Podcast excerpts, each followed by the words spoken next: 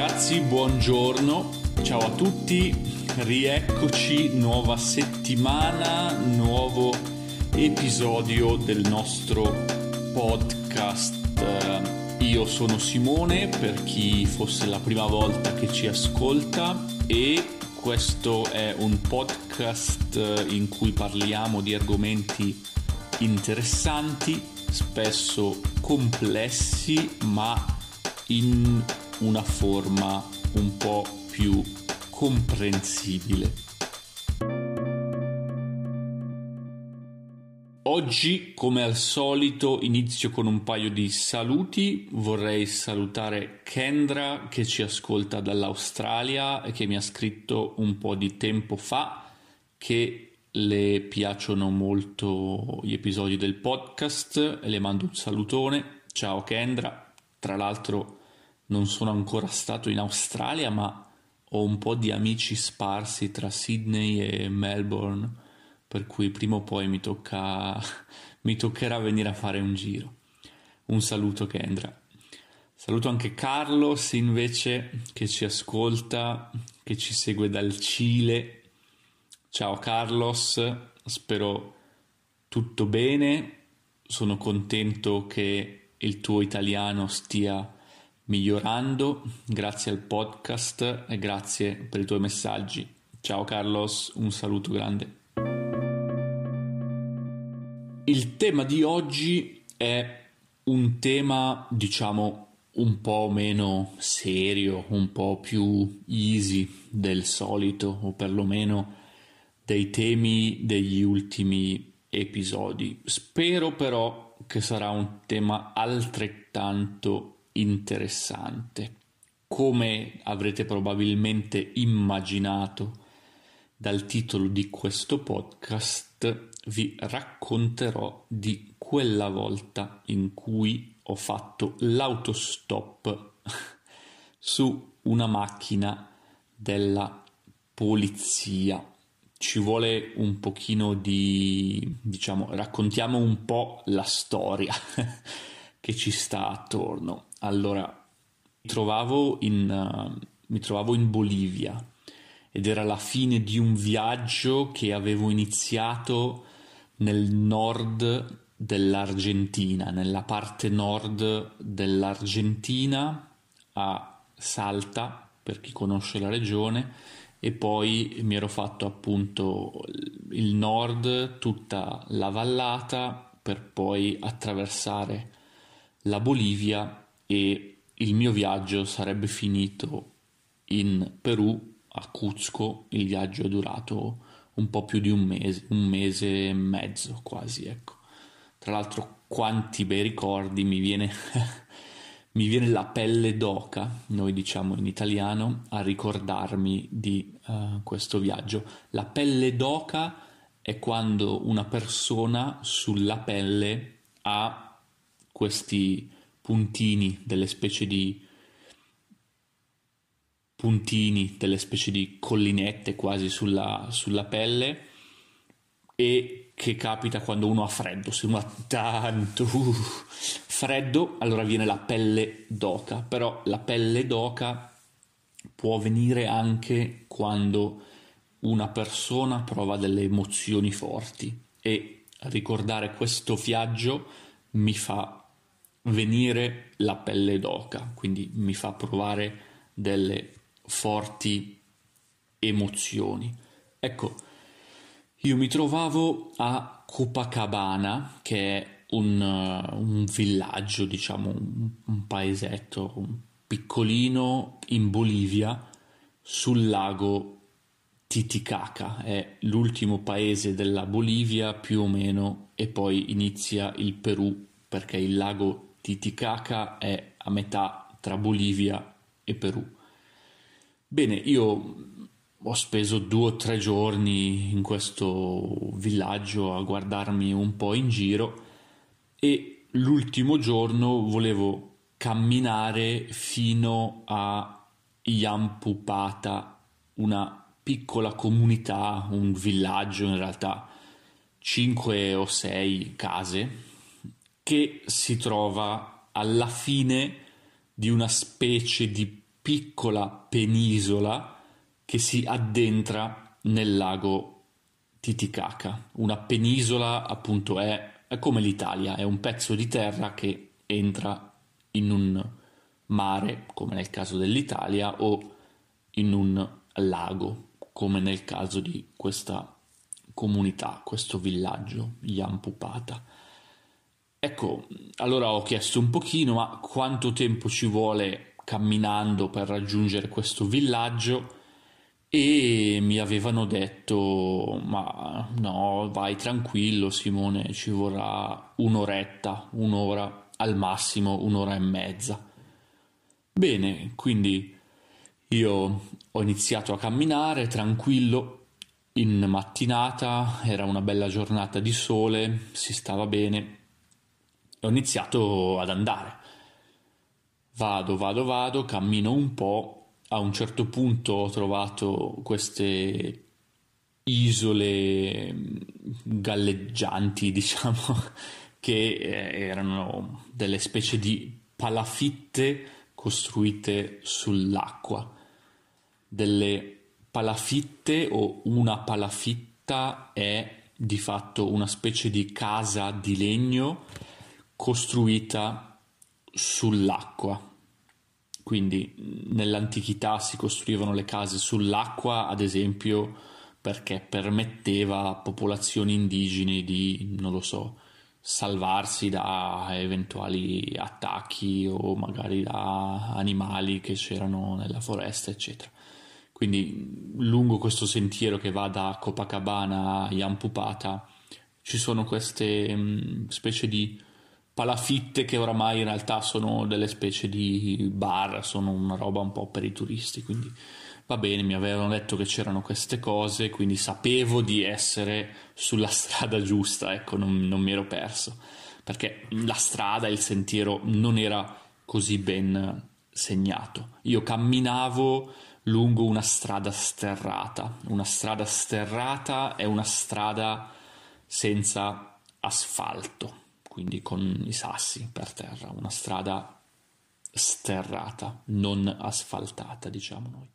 Bene, cammino, cammino, cammino, incrocio, o meglio, attraverso un piccolo villaggio, attraverso un secondo piccolo villaggio, non c'era un'anima, non c'era un'anima significa che non c'era nessuno, c'era poca gente, vedevi magari qualche donna che faceva qualche lavoro davanti a casa o qualcuno che faceva qualche cosa nei campi, qualcosa del genere, ma non c'era molta gente.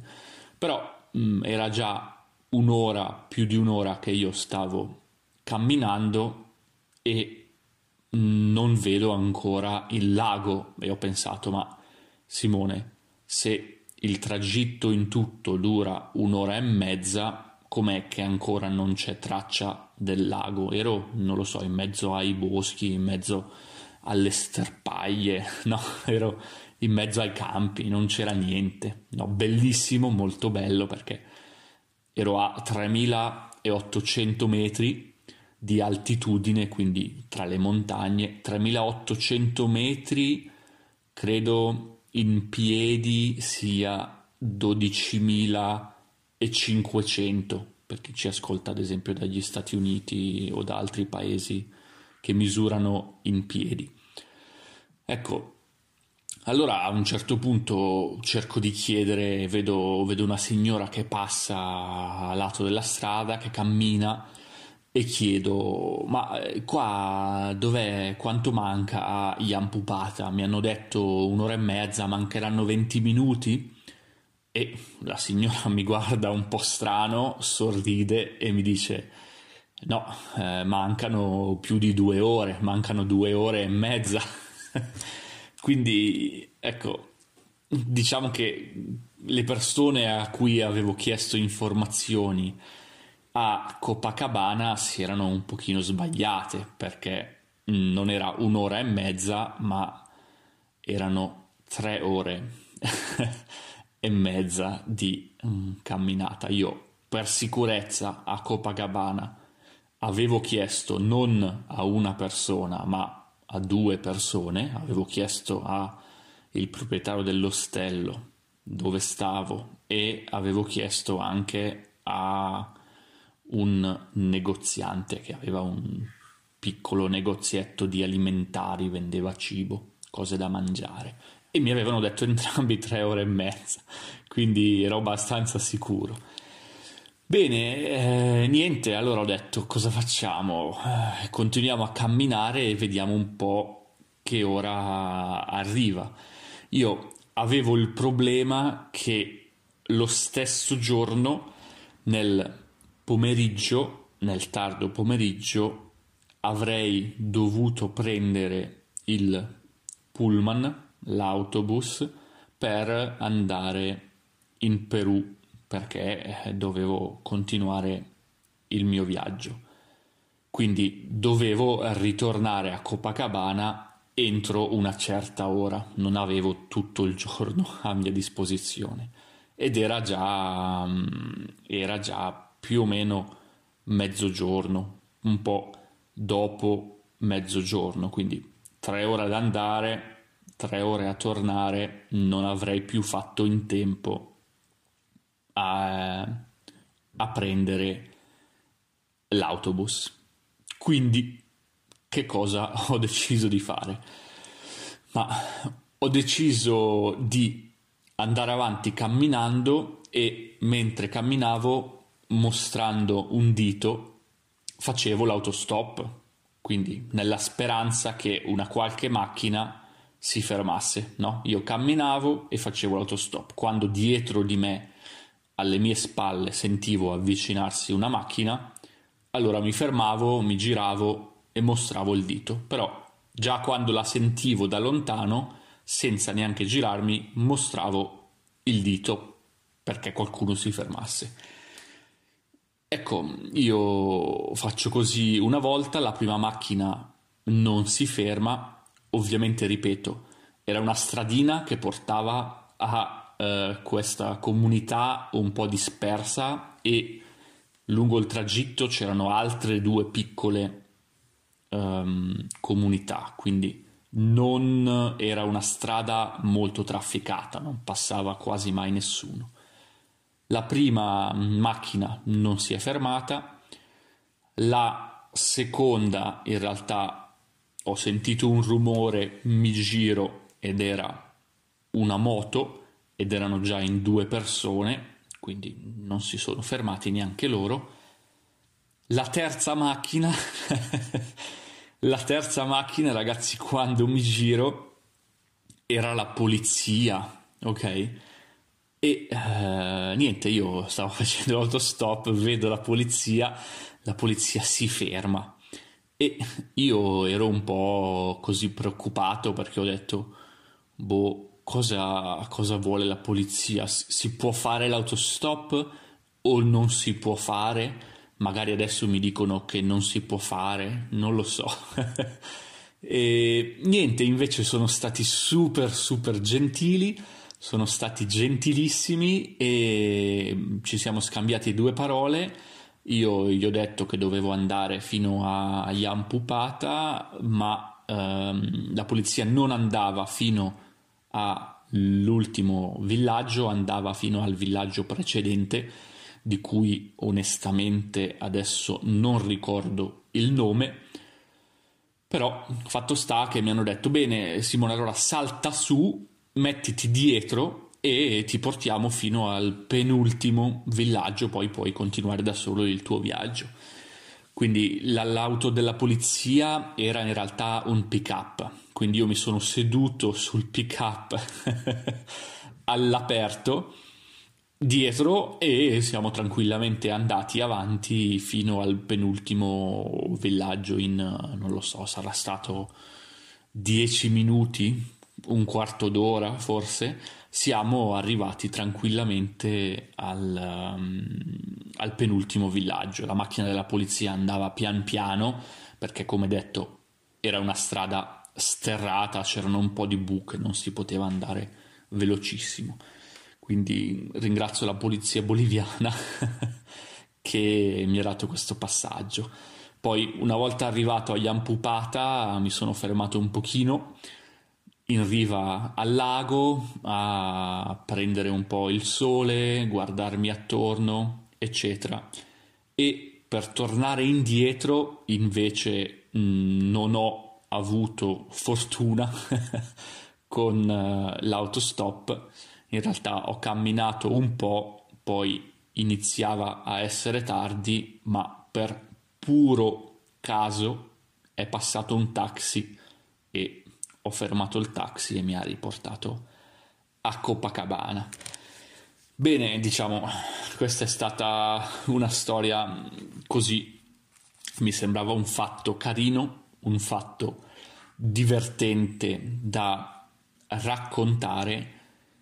Quello di cui volevo parlare però era un pochino anche, diciamo, quello che si può imparare facendo l'autostop. Io ora non ho mai fatto tantissimo l'autostop, l'avrò fatto, non lo so, 6-7 volte, soprattutto in Sud America, viaggiando in solitaria, viaggiando da solo e mai per um, periodi di tempo lunghi, non ho mai fatto delle ore in autostop con qualcuno, è sempre stato, non lo so, un quarto d'ora, 20 minuti al massimo, una mezz'oretta, quindi non, non chissà quanto, ecco.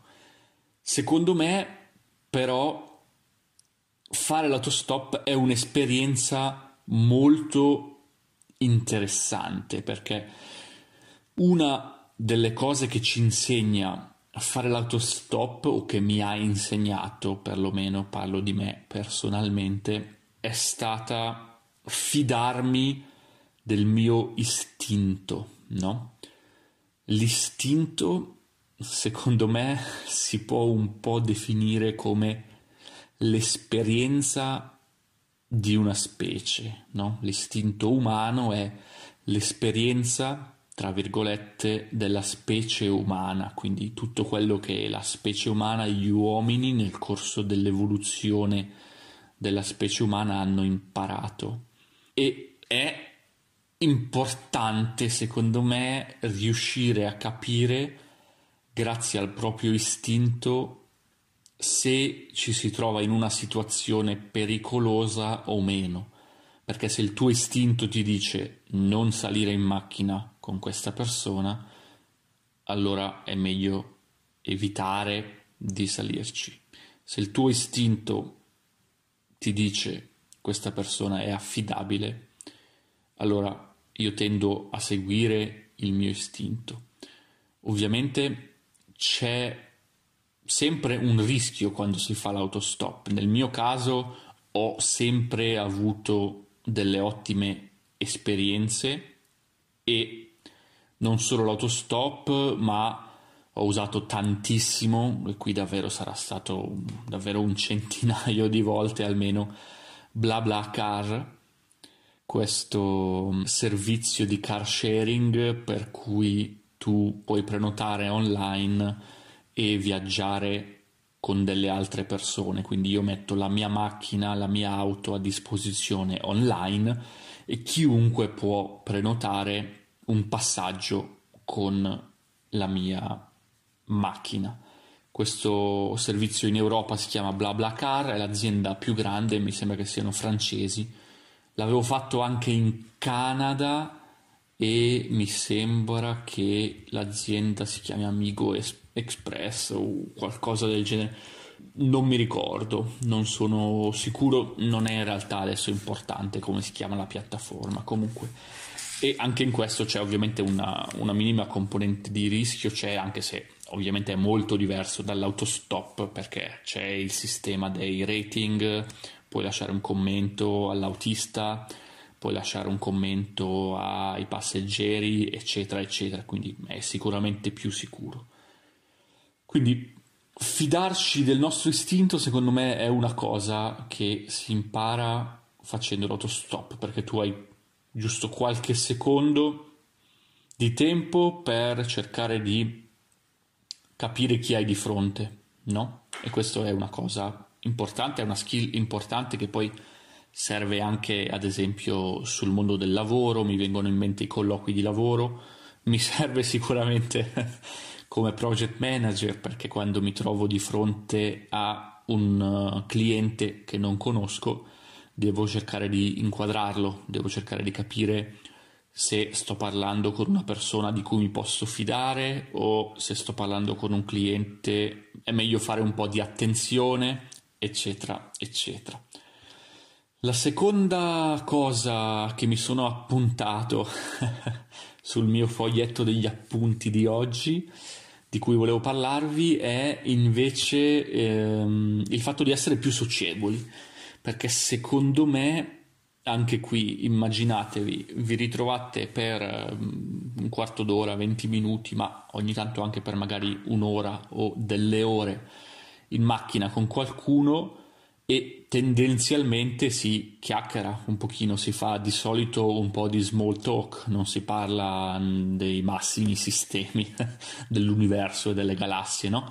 Ma si chiacchiera un pochino del più e del meno e quindi fare autostop ci obbliga in qualche modo a trovarci in una situazione in cui dobbiamo chiacchierare con qualcuno per cui sviluppiamo le nostre capacità sociali e di eh, rapporto con gli altri.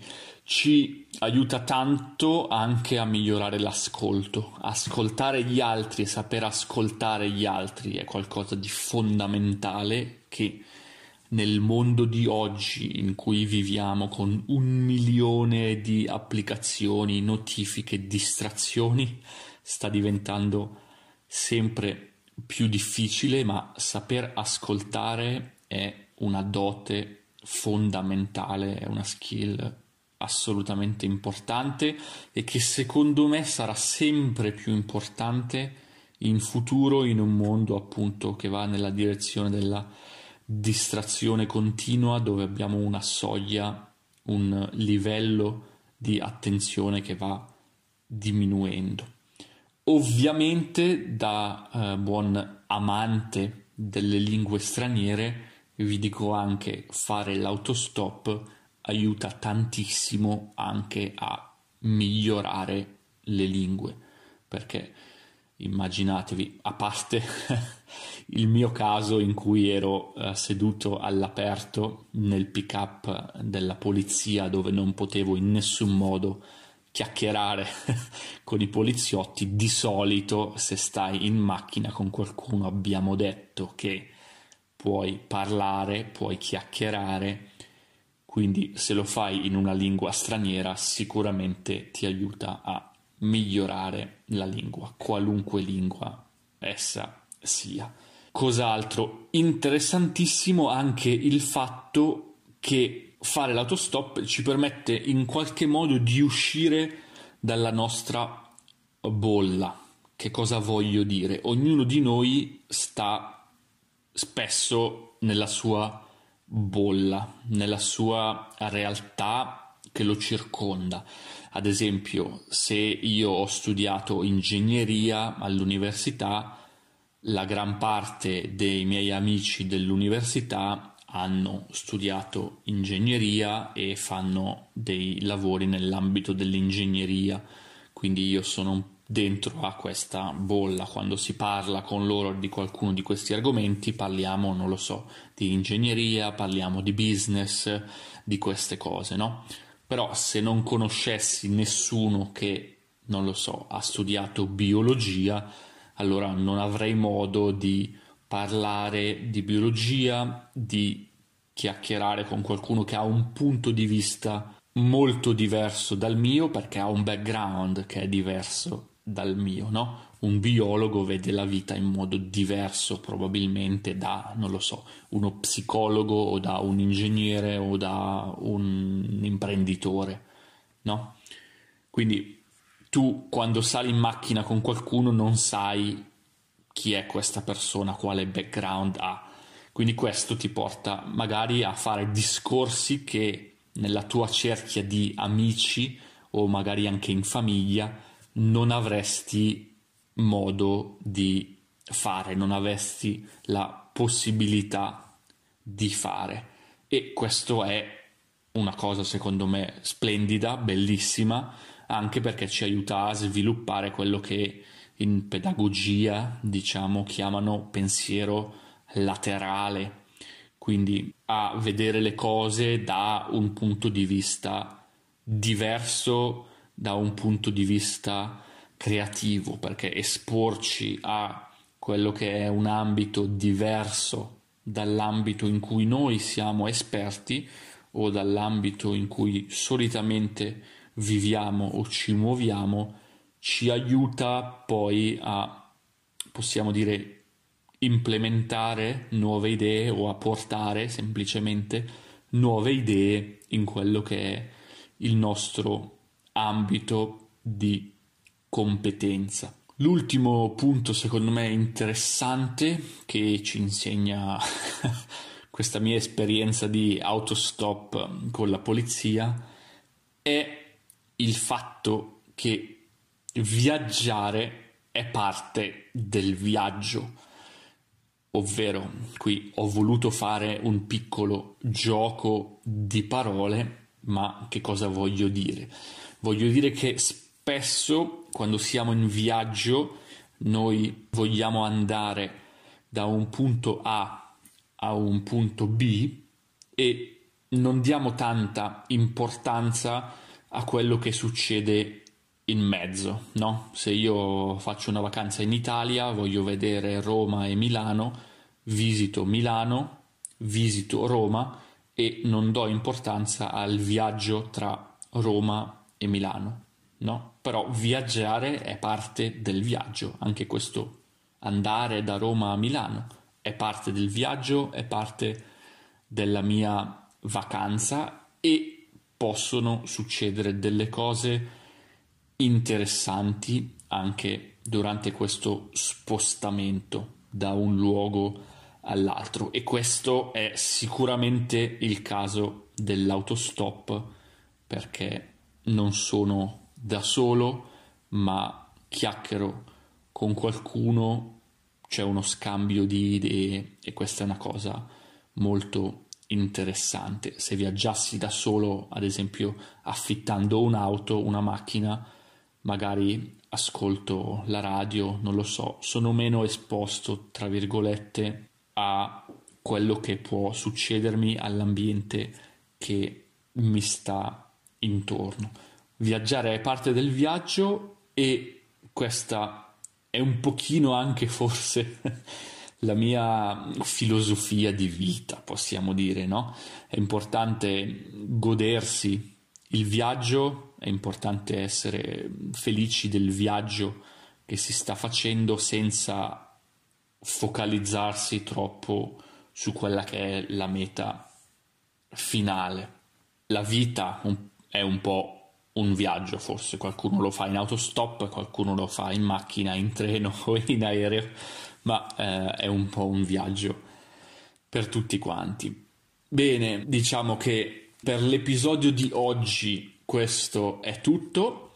Spero che sia stato interessante, è stato un episodio un po' più spontaneo, un po' più divertente, un tema anche un po' più semplice, ma che va bene perché, come detto, non dobbiamo sempre parlare dei massimi sistemi. E che altro aggiungere? Grazie a tutti, come al solito, per eh, l'attenzione e per eh, avermi ascoltato fin qui. Ho visto che c'è diversa gente che mi ascolta da Apple Podcast. Se volete aiutare il podcast a crescere, ragazzi, e volete aiutare più persone a trovare questo podcast e a migliorare il loro italiano, lasciatemi un commento se usate Apple, lasciatemi un rating. Io vi ringrazio tantissimo in anticipo e ci si vede, anzi ci si sente molto molto presto. Ciao ragazzi, un abbraccio, ciao a tutti.